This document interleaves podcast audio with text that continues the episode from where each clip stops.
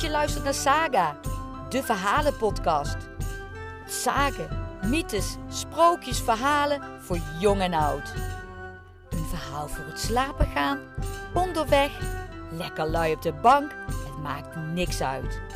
Sluit je ogen en luister.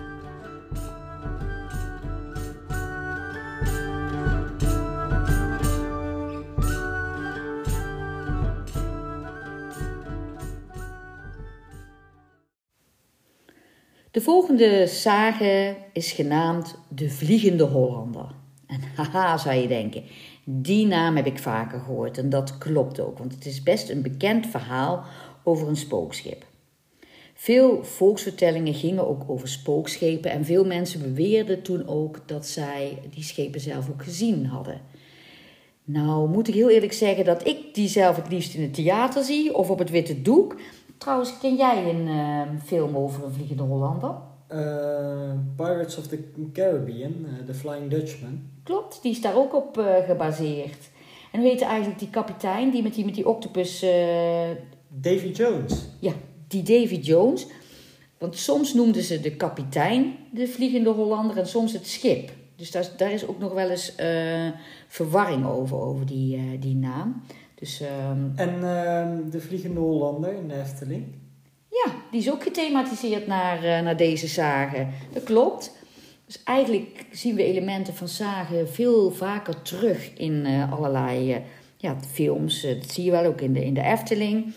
En qua muziek moet ik heel eerlijk zeggen dat ik zelf alleen Richard Wagner weer ken. Met zijn opera Der Vliegende Hollander. En daar gaan we nu een klein stukje weer naar luisteren.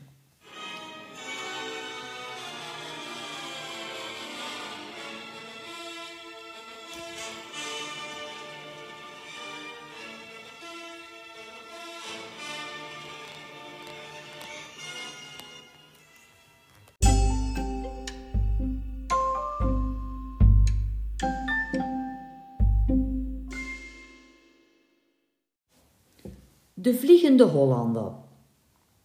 Al dagenlang stond er een zware storm dwars op de kust.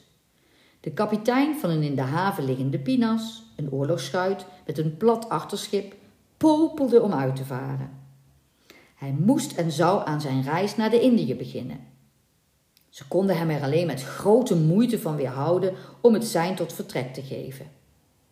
De storm hield aan en de onrust van de kapitein nam toe. Hij was een grote, robuuste man die gewend was bevelen uit te delen. Hij ging altijd zijn eigen gang en liet zich daarbij door niets of niemand tegenhouden. Het was een deskundig schipper, een meester in het bevaren van de zeeën. Hij was van het wildste weer nog niet bang. Een onstuimige orkaan was hem liever dan de vredige stilte van slappe zeilen. Hij was heer en meester op zijn schip Niemand durfde hem tegen te spreken. Iedereen vloog voor hem en bediende hem op zijn wenken, van het jongste scheepsmaatje af tot aan de stuurman toe.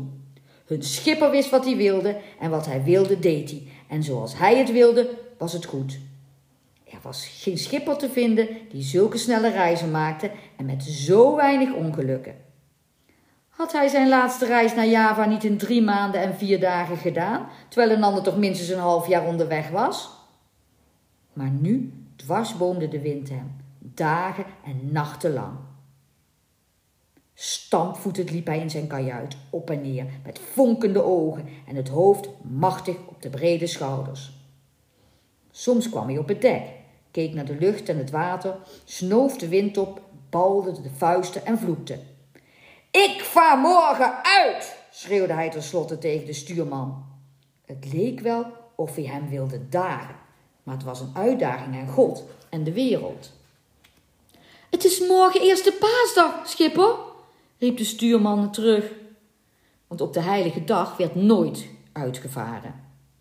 De schipper fronste zijn wenkbrauwen en zijn ogen schoten vuur. Ik scheil uit wanneer ik wil, snauwde hij. Maar toch niet op de dag van Christus, zei de stuurman binnensmonds. De kapitein verstond hem niet maar hij begreep dat de stuurman het waagde tegen te sputteren. Ik zeil wanneer ik wil, heb je me verstaan? De stuurman zweeg en daalde naar het halfdek af. De kapitein stond hem even geërgerd na te kijken. Toen liep hij hem driftig achterna en een heet gebakerd woord lag hem op het puntje van zijn lippen. Maar bij de trap bedacht hij zich en hij liep terug. Zijn handen tot vuisten gebald lagen op zijn rug. Zijn mond was tot een kwaadaardige streep getrokken en zijn gestalte leek wel korter en breder te zijn geworden. De wolken stormden laag over het water op de pinas aan en ze leken haar wel samen met de golven op te willen slokken. Hij keek er met giftige minachting naar. Vier dagen lag hij nu al te wachten. Vier kostbare dagen waren verloren.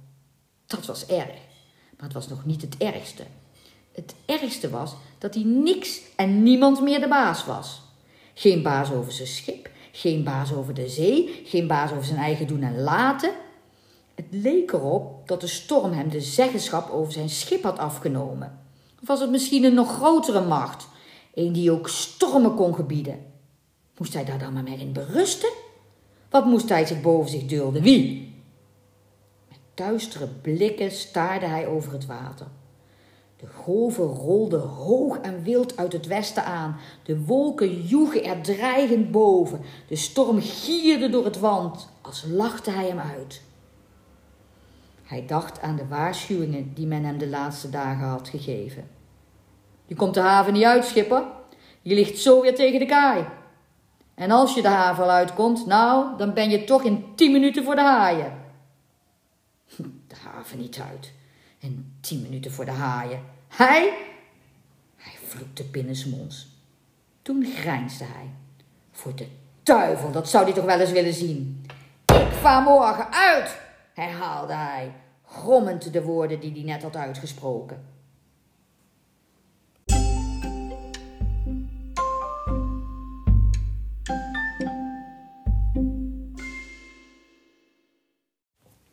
Hij sliep die nacht vast, als iemand die geen twijfel meer kent, hoewel de storm nog erger dan de vorige nachten tekeer ging. De nacht was nog jong toen hij alle man aan dek riep. We varen, beval hij kort. Hij liet alle zeilen hijzen. Hij zag de vragende blik van de stuurman. We varen, stuurman. Lag er nou iets van triomf in zijn stem? We varen, schipper, herhaalde de stuurman, berustend zijn woorden.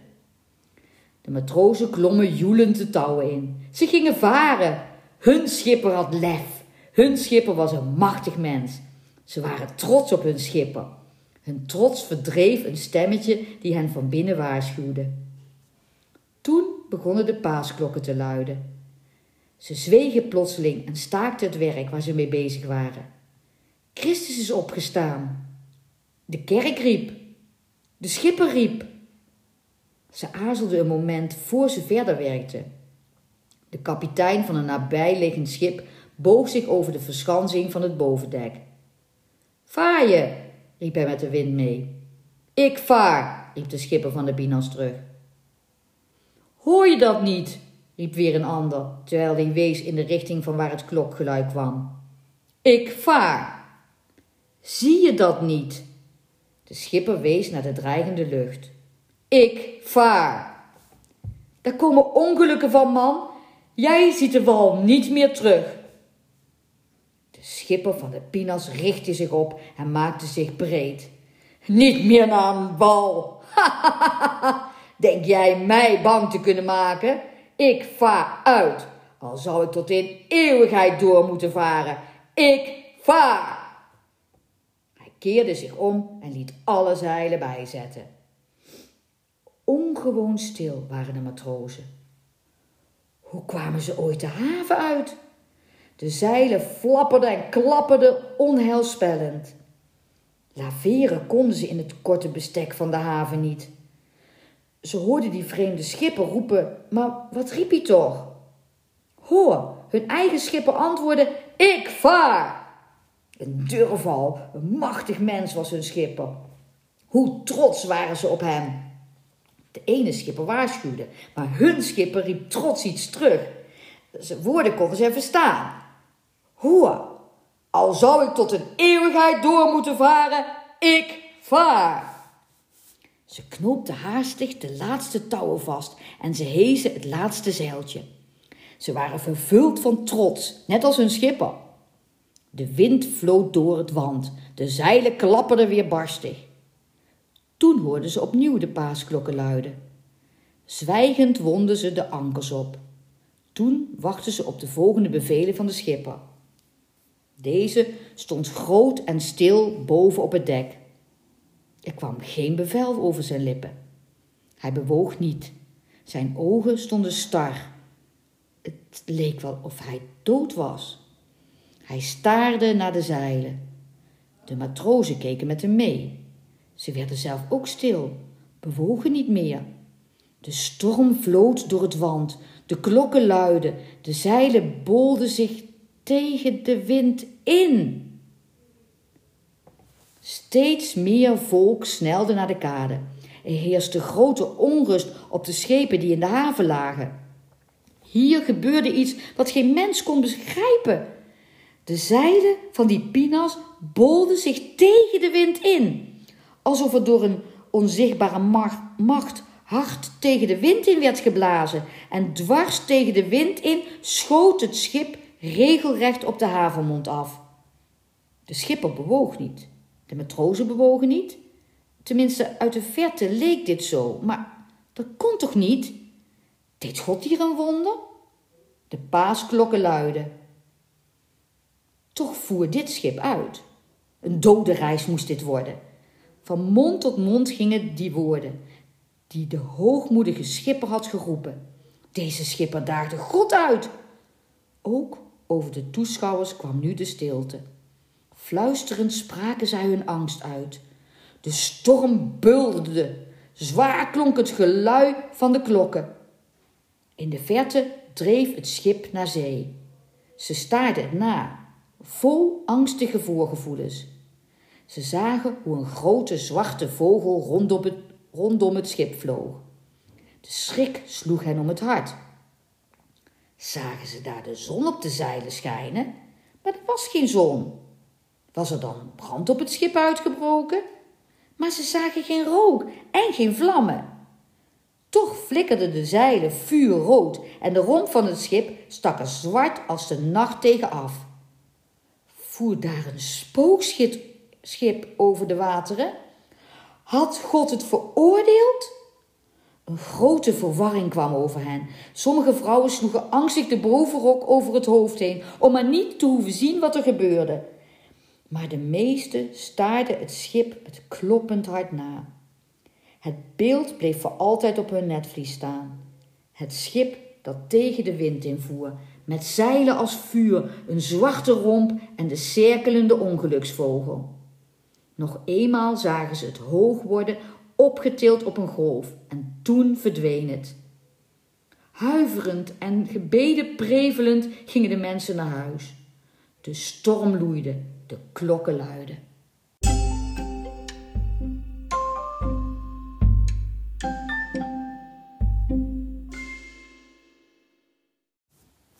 De Pinas kwam nooit in India aan. Ook keerden ze nooit terug in de haven. Geen bericht bereikte ooit het vaderland. Geen bericht voor de reders, geen groeten aan de familie van de bemanning. Was het schip vergaan? Men hoorde nooit dat ergens een wrakstuk aanspoelde, geen lijk dreef aan land. Zo gleed jaar na jaar voorbij. Niemand dacht ooit meer aan de Pinas, behalve misschien een enkeling, een voor haar brood zwoegende weduwe, een oud moedertje in haar eenzaamheid dat om haar zoon treurde. In die tijd voeren veel schepen weg die nooit terugkeerden. Er waren vreemde dingen gebeurd bij de afreis van deze Pinas. Geen wonder dat ze was vergaan. Zo hadden de mensen gedacht en nu waren ze het schip vergeten. Toen gebeurde het eens dat een Oost-Indiëvaarder om Kaap de Goede Hoop koerste op weg naar het vaderland. Hij voerde maar een enkel zeil en een flinke oostenwind dreef hem vooruit. Plotseling dook aan bakboord een schip uit de laaghangende wolken op. Of kwam het uit de golven tevoorschijn?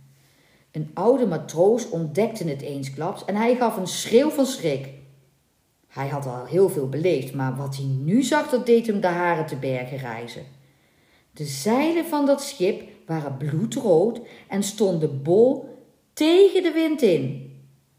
De bemanning schoot van alle kanten toe op zijn geschreeuw en ze staarden met grote ogen over de verschansing. Het schip schoot snel voorbij, tegen de wind in. De romp was zwart, evenals de masten, en geen mens bewoog zich aan dek of in het, gewand, in het wand.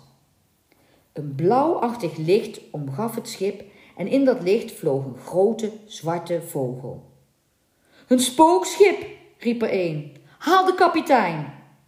Maar voor de schipper uit zijn kajuit was, verdween het vreemde schip net zo plotseling als het opgedoken was. De schipper lachte hen uit. spoken! jullie zijn zelf spoken! Aan het werk allemaal, ieder op zijn post, als je niet gekielhaald wilt worden. En het schip zeilde door. De oude matroos liep nog lang met een starende blik rond. Hij zag het spookschip duidelijk voor zich. Een lage boeg met de Hollandse leeuw en een plat achterschip. Het was een pinas, mompelde hij, verbaasd in zichzelf. Want een pinas had hij in zijn jeugd nog wel eens een heel enkele keer gezien. Het waren vreemde oude schepen. Het was een Hollandse pinas, mompelde de matroos en schudde ongelovig het hoofd. Bloedrode zeilen, zwarte masten. Dat was helemaal vreemd. Dat voorspelde niets goeds.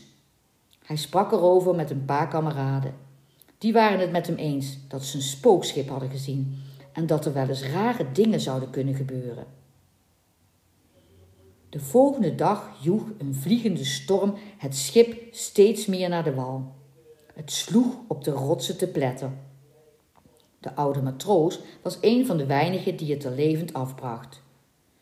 Thuis aangekomen vertelde hij wat er gebeurd was en wat hij als oorzaak van het ongeluk zag. Velen geloofden hem, maar door anderen werd hij uitgelachen, zoals dat gaat in zulke gevallen.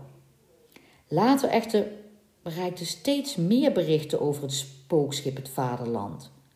De ene keer was het vanuit het niets tot zeer dicht bij het eigen schip opgedoken. En de andere keer zag men het al vanuit de verte naderen en kwam het met grote snelheid op het schip af.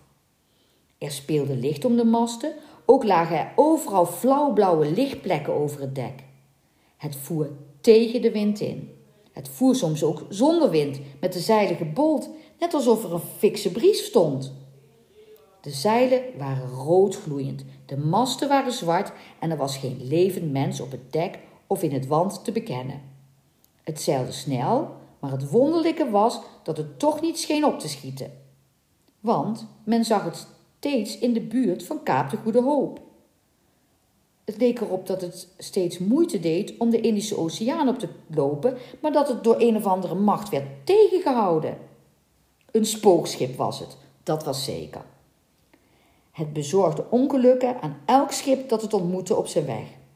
Zo'n schip liep dan kort daarna op de rotsen, of het vloog in brand, of er brak ziekte op uit en een bemanning raakte aan het muiten. Het was een spookschip dat onheil bracht. De matrozen huiverden als ze erover spraken, al wilden ze dit natuurlijk niet weten. Ze huiverden als ze in de verste verte ook maar een glimp van meenden te zien. De mensen in het vaderland huiverden als ze erover verhalen hoorden spreken. Een spookschip zonder bemanning doorkliefde de zee en bracht ongeluk aan wie het toevallig voorbij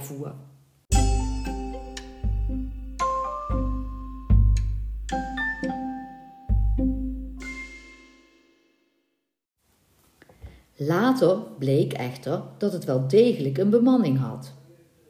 Eens zeilde er weer een Oost-Indiëvaarder in de buurt van Kaap de Goede Hoop. Het was een prachtig vaartuig met het wapen van Batavia op de spiegel, het vlakke gedeelte boven de achtersteven en op de boeg het beeld van een Javaanse vrouw. Het voer voor de eerste keer uit. Het zou zonde zijn geweest als het verloren was gegaan. Het was een mooie, heldere dag toen het op Kaapstad aanvoer. Het liep met een flinke vaart voor de wind. Plotseling naderde met een grote snelheid een ander schip. Het dook eensklaps op en doorkruiste de baan van de koopvaarder. Het had een vreemd model, Een lage boeg met een hoog achterschip. De zeilen gloeiden of ze in brand stonden. Het voerde de Hollandse vlag.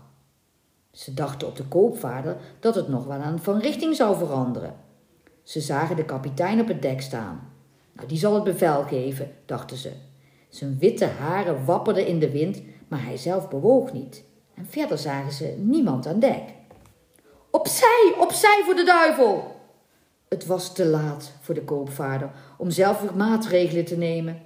Ineens zat die Pinas hem dwars voor de boeg. Ze vlogen er met een vaart op. De bemanning schreeuwde van ontzetting. Ze voeren er dwars doorheen. Maar geen schok werd gevoeld, geen gekraak gehoord. De koopvaarder voer ongehinderd verder. En het spookschip? Ook de Pinas voer door. Het leek wel of er niets gebeurd was en toch hadden ze haar doormidden gevaren. De open mond, met open mond keek de bemanning haar na.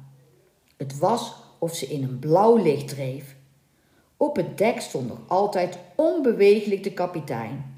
Lang en mager, het witte haar fladderend, het gelaat verschrompeld, bleek en vaal. Geen ogen, maar oogholte, zwart, zonder glans. Daar had de dood in gebeten. Een doodshoofd op een verschaald lichaam.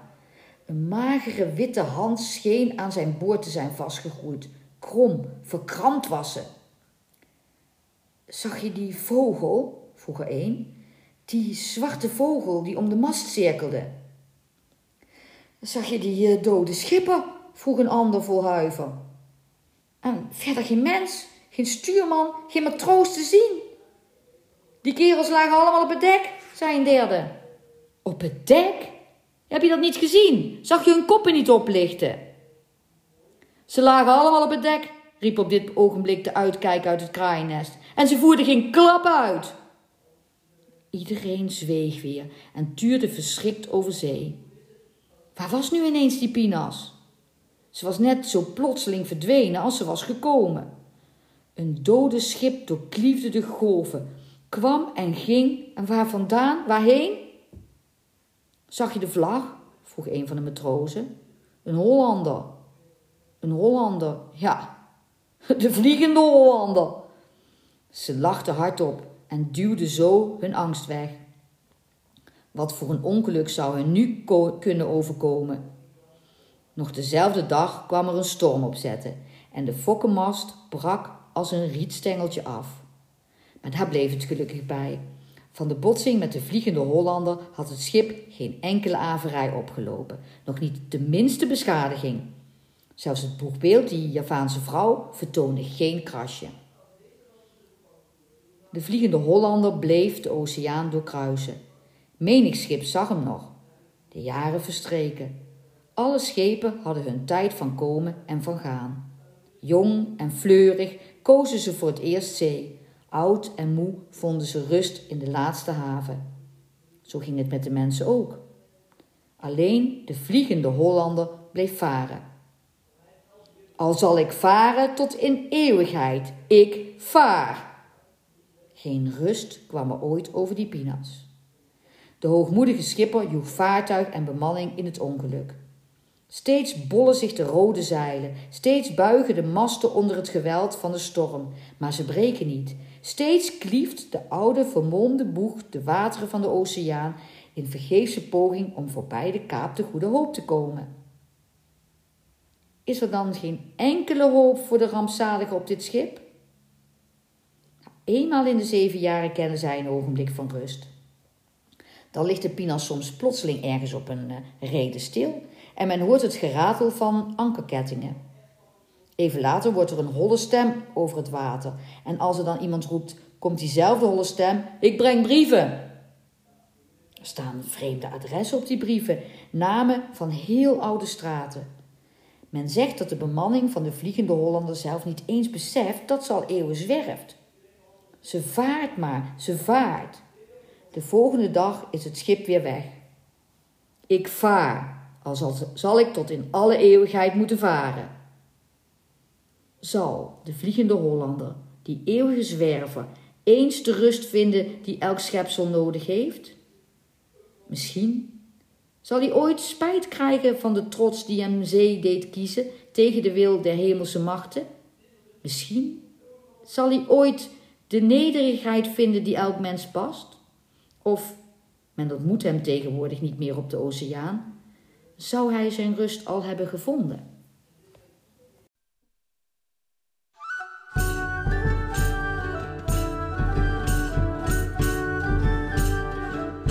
Bedankt voor het luisteren naar Saga. Vind je deze podcast leuk? Volg ons dan door middel van het vinkje aan te klikken en je zo te abonneren. Tot snel!